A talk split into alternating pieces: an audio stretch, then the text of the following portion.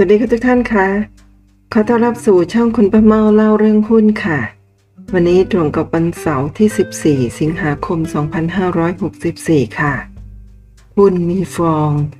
บทความโดยดรนิเวศ เหมวชิระวรากรค่ะ โพสต์ในเว็บไซต์ของสมาคมนักลงทุนเน้นคุณค่า เมื่อวันเสาร์ที่ 14 สิงหาคม 2564 ค่ะ หุ้นมีฟอง โดยดรนิเวศเหมวชระวรากร ในบทความดรบอกไว้ว่า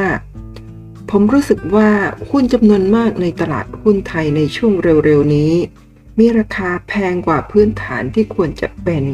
วัดจากค่า PE ของกำไรปกติของบริษัท เห็นได้จากการที่หุ้นในดัชนีตลาดหุ้นขนาดเล็ก หรือ s s หรือ MAI และ MAI มีค่า PE เฉลี่ยถึง 47 ถึง 70 เท่าตามลำดับ และบางเดือนมีค่าเป็นร้อยเท่า ในขณะที่ดัชนีของหุ้นตัวใหญ่คือ Set 50 และ Set นั้น เขาจะว่าเป็น Set ร้อยด้วยนะคะ Set 50 และ Set นั้นอยู่ที่ไม่เกิน 22 และ 29 เท่าตามลำดับ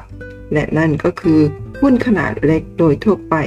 มีราคาที่แพงกว่าปกติเมื่อเทียบกับหุ้นขนาดใหญ่ ในส่วนของหุ้นขนาดใหญ่เองนั้น หุ้นหลายตัวก็มีค่า PE สูงขนาด 40-50 เท่าขึ้นไป เมื่อเทียบกับหุ้นที่อยู่ใน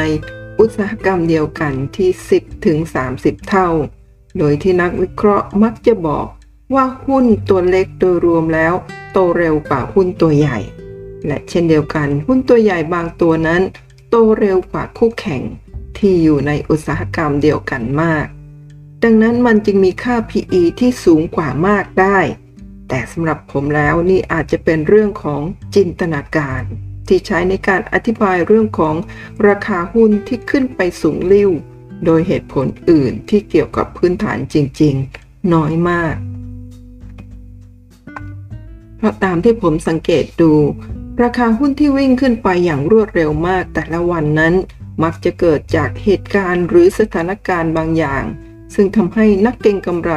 แห่กันเข้าไปซื้อหุ้น จนทำให้ราคาและค่า PE สูงขึ้น บางตัวสูงมากจนไม่อาจอธิบายได้ โดยพื้นฐานของกิจการของบริษัท ตัวอย่างเช่นเมื่อสัปดาห์ก่อนที่มีการซื้อหุ้นเพื่อควบรวมกิจการของ บริษัทโทรคมนาคมขนาดใหญ่แห่งหนึ่ง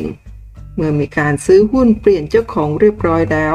ราคาหุ้นที่เคยนิ่งมานานมาก อาจจะเพราะผลประกอบการของบริษัท ก็ค่อนข้างทรงตัวมาหลายปี และนักวิเคราะห์ต่างก็มองว่า บริษัทอิ่มตัวแล้ว หุ้นก็จะวิ่งขึ้นไปเกือบ 15%ใน 2 วันดูเหมือนว่าการเปลี่ยนแปลงผู้ถือหุ้นใหญ่ จะทำให้มูลค่าของบริษัทเพิ่มขึ้นมาก แต่ในความคิดของผม ถ้าพื้นฐานยังเหมือนเดิม ราคาที่เพิ่มขึ้นไป ก็เป็นเพียงฟอง ที่ไหนที่สุดก็จะแตก แต่เมื่อไหร่ก็เป็นอีกเรื่องหนึ่ง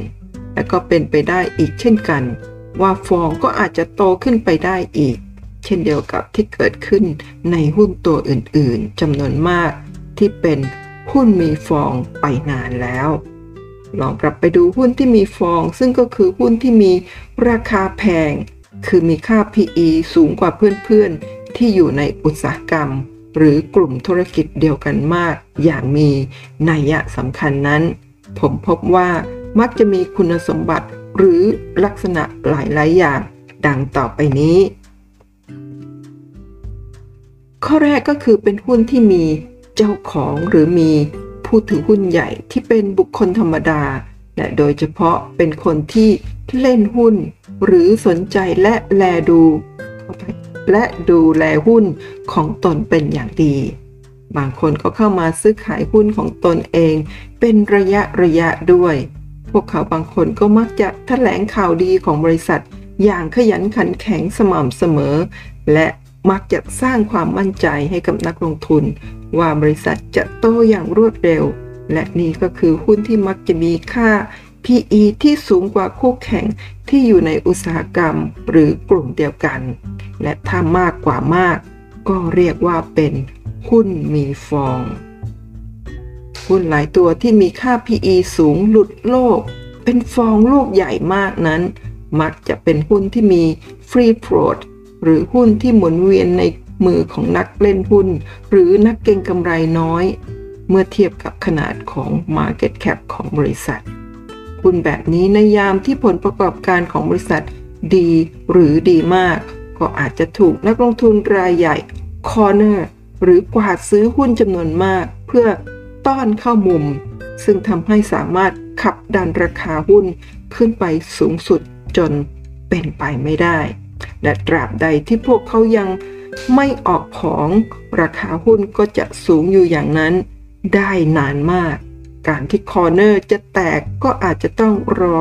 จนกระทั่งผลประกอบการเริ่มแย่ลงอย่างมีนัยสำคัญแล้ว ซึ่งบ่อยครั้งก็กินเวลาเป็นปี หรือหลายปีหุ้น IPO นั้น ส่วนใหญ่ก็มักจะมีฟองตั้งแต่เข้าตลาดวันแรก อาจจะเนื่องจากเป็นหุ้นที่ยังไม่มีประวัติราคาหุ้นเดิม และโดยธรรมชาติก็มักจะมีฟรีโฟลดต่ำอยู่แล้ว นอกจากนั้นก็ยังมีเพื่อน คือหุ้นที่เพิ่งทำ IPO มาไม่นาน และยังมีราคาหุ้นที่แพงคิดจากค่า PE ที่สูงมาก ดังนั้นหุ้น IPO และหุ้นที่เข้าตลาดมาไม่นาน โดยเฉพาะที่เป็นหุ้นขนาดเล็กสำหรับผมก็มักจะเป็นหุ้นที่มีฟอง การลงทุนระยะยาวแบบ VI ที่เน้นถือหุ้นที่มีราคาถูก เมื่อเทียบกับพื้นฐานของกิจการ จึงทำได้ยากในหุ้นเหล่านี้ หุ้นที่มีเซียนหุ้นหรือขายใหญ่ในตลาดหุ้น ที่มีประวัติเข้าตัวไหนตัวนั้นก็วิ่ง ก็มักจะมีราคาแพงเวอร์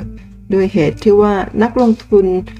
นักเล่นหุ้นต่างก็จะแห่เข้าไปซื้อตาม ราวกับว่าเป็นสัญญาณว่า เขาจะเล่นกัน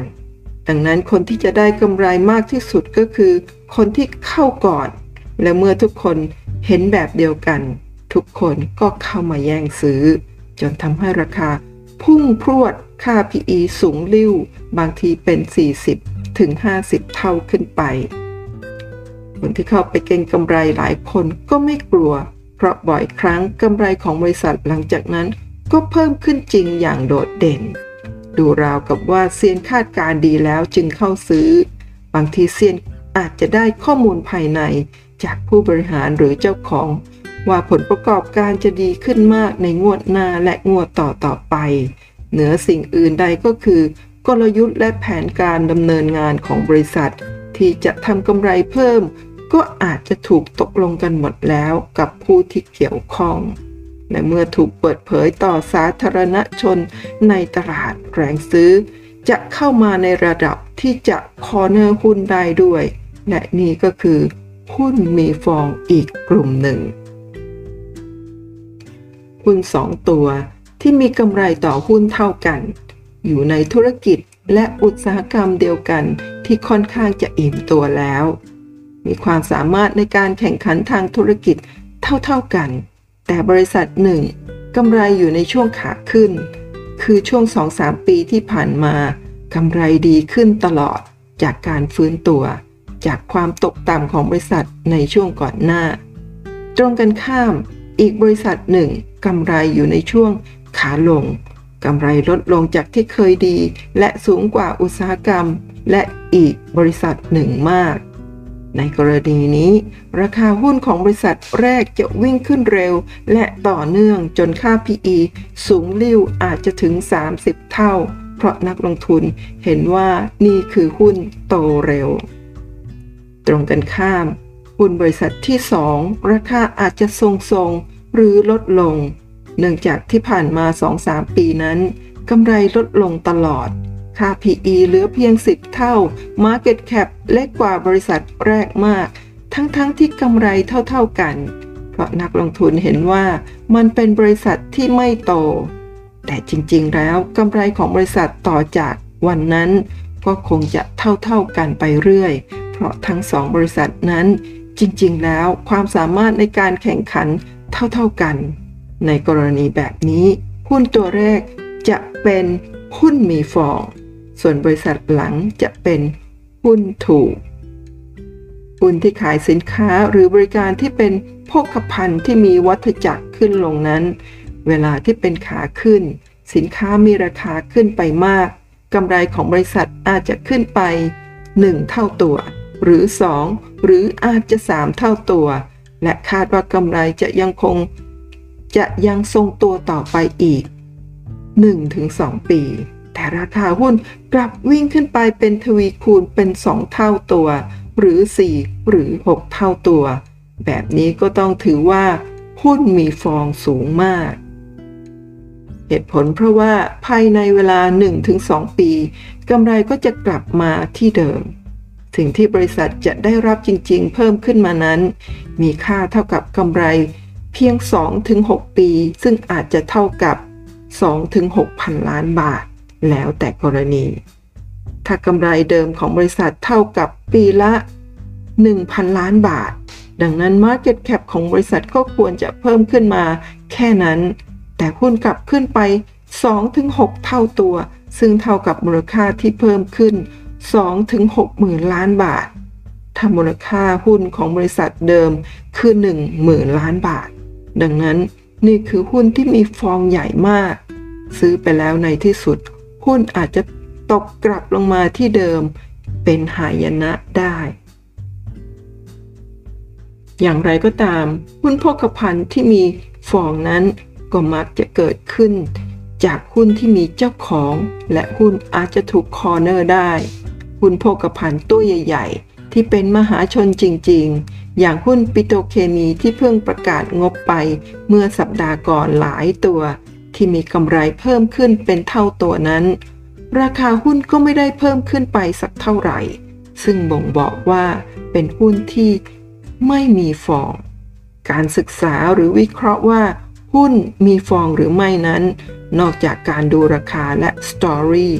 ของหุ้นที่มีการพูดถึงในสื่อต่างๆ รวมถึงบทวิเคราะห์แล้ว สิ่งที่ควรดูประกอบด้วยก็คือ ระดับของการเก็งกำไร ซึ่งวัดจากปริมาณการซื้อขายหุ้นต่อวัน โดยเฉพาะในช่วงที่หุ้นกำลังวิ่งขึ้นแรง ด้วย ฟัง อ่าน ดู แล้วก็อย่าเพิ่งซื้อ อย่าเพิ่งเชื่อ มีโอกาสสูงที่ทั้งหมดนั้นมองโลกในแง่ที่ดีเกินไป หลายคนอาจจะบอกว่าจะจริงหรือไม่ก็ไม่ใช่ประเด็น แต่ตราบใดที่คนเชื่อ ราคาก็จะต้องขึ้นไปเอง เรามีหน้าที่แค่จะต้องรีบซื้อก่อนและขายทำกำไรก่อนคนอื่น แต่คำเตือนของผมก็คือ ทุกคนก็อาจจะคิดเหมือนกัน หรือและอาจจะเป็นไปได้ว่า เราเป็นคนที่มาทีหลัง และขายทีหลังและขายขาดทุน เหตุผลก็คือ คนที่รู้ก่อนเราก็คือ รายใหญ่ที่คุมเกม และสร้างราคา หรือเติมฟองให้กับหุ้นก่อนที่เราจะรู้และนั่นก็คือทั้งหมดของบทความหุ้นมีฟองโดยดรนิเวศ เทมวชิระวรากร ตีพิมพ์ในสมาคมลงทุนอภัยค่ะสมาคมนักลงทุนเน้นคุณค่าเมื่อวันเสาร์ที่ 14 สิงหาคม 2564 ค่ะ ท่านสามารถติดตามบทความของด รนิเวศนะฮะซึ่งคุณประเมาจะนำมาอ่านให้ฟังทุกครั้งที่ท่านมีบทความออกมา พร้อมกับข้อมูลอื่นๆ ที่คุณประเมาจะนำมาทำคลิปนำเสนอให้ทุกท่านฟังเสมอๆ ผ่านช่อง YouTube และช่องพอดแคสต์คุณประเมาเล่าเรื่องหุ้นค่ะ พบกันใหม่คลิปหน้าขอให้ทุกท่านโชคดีในการลงทุนค่ะ สวัสดีค่ะ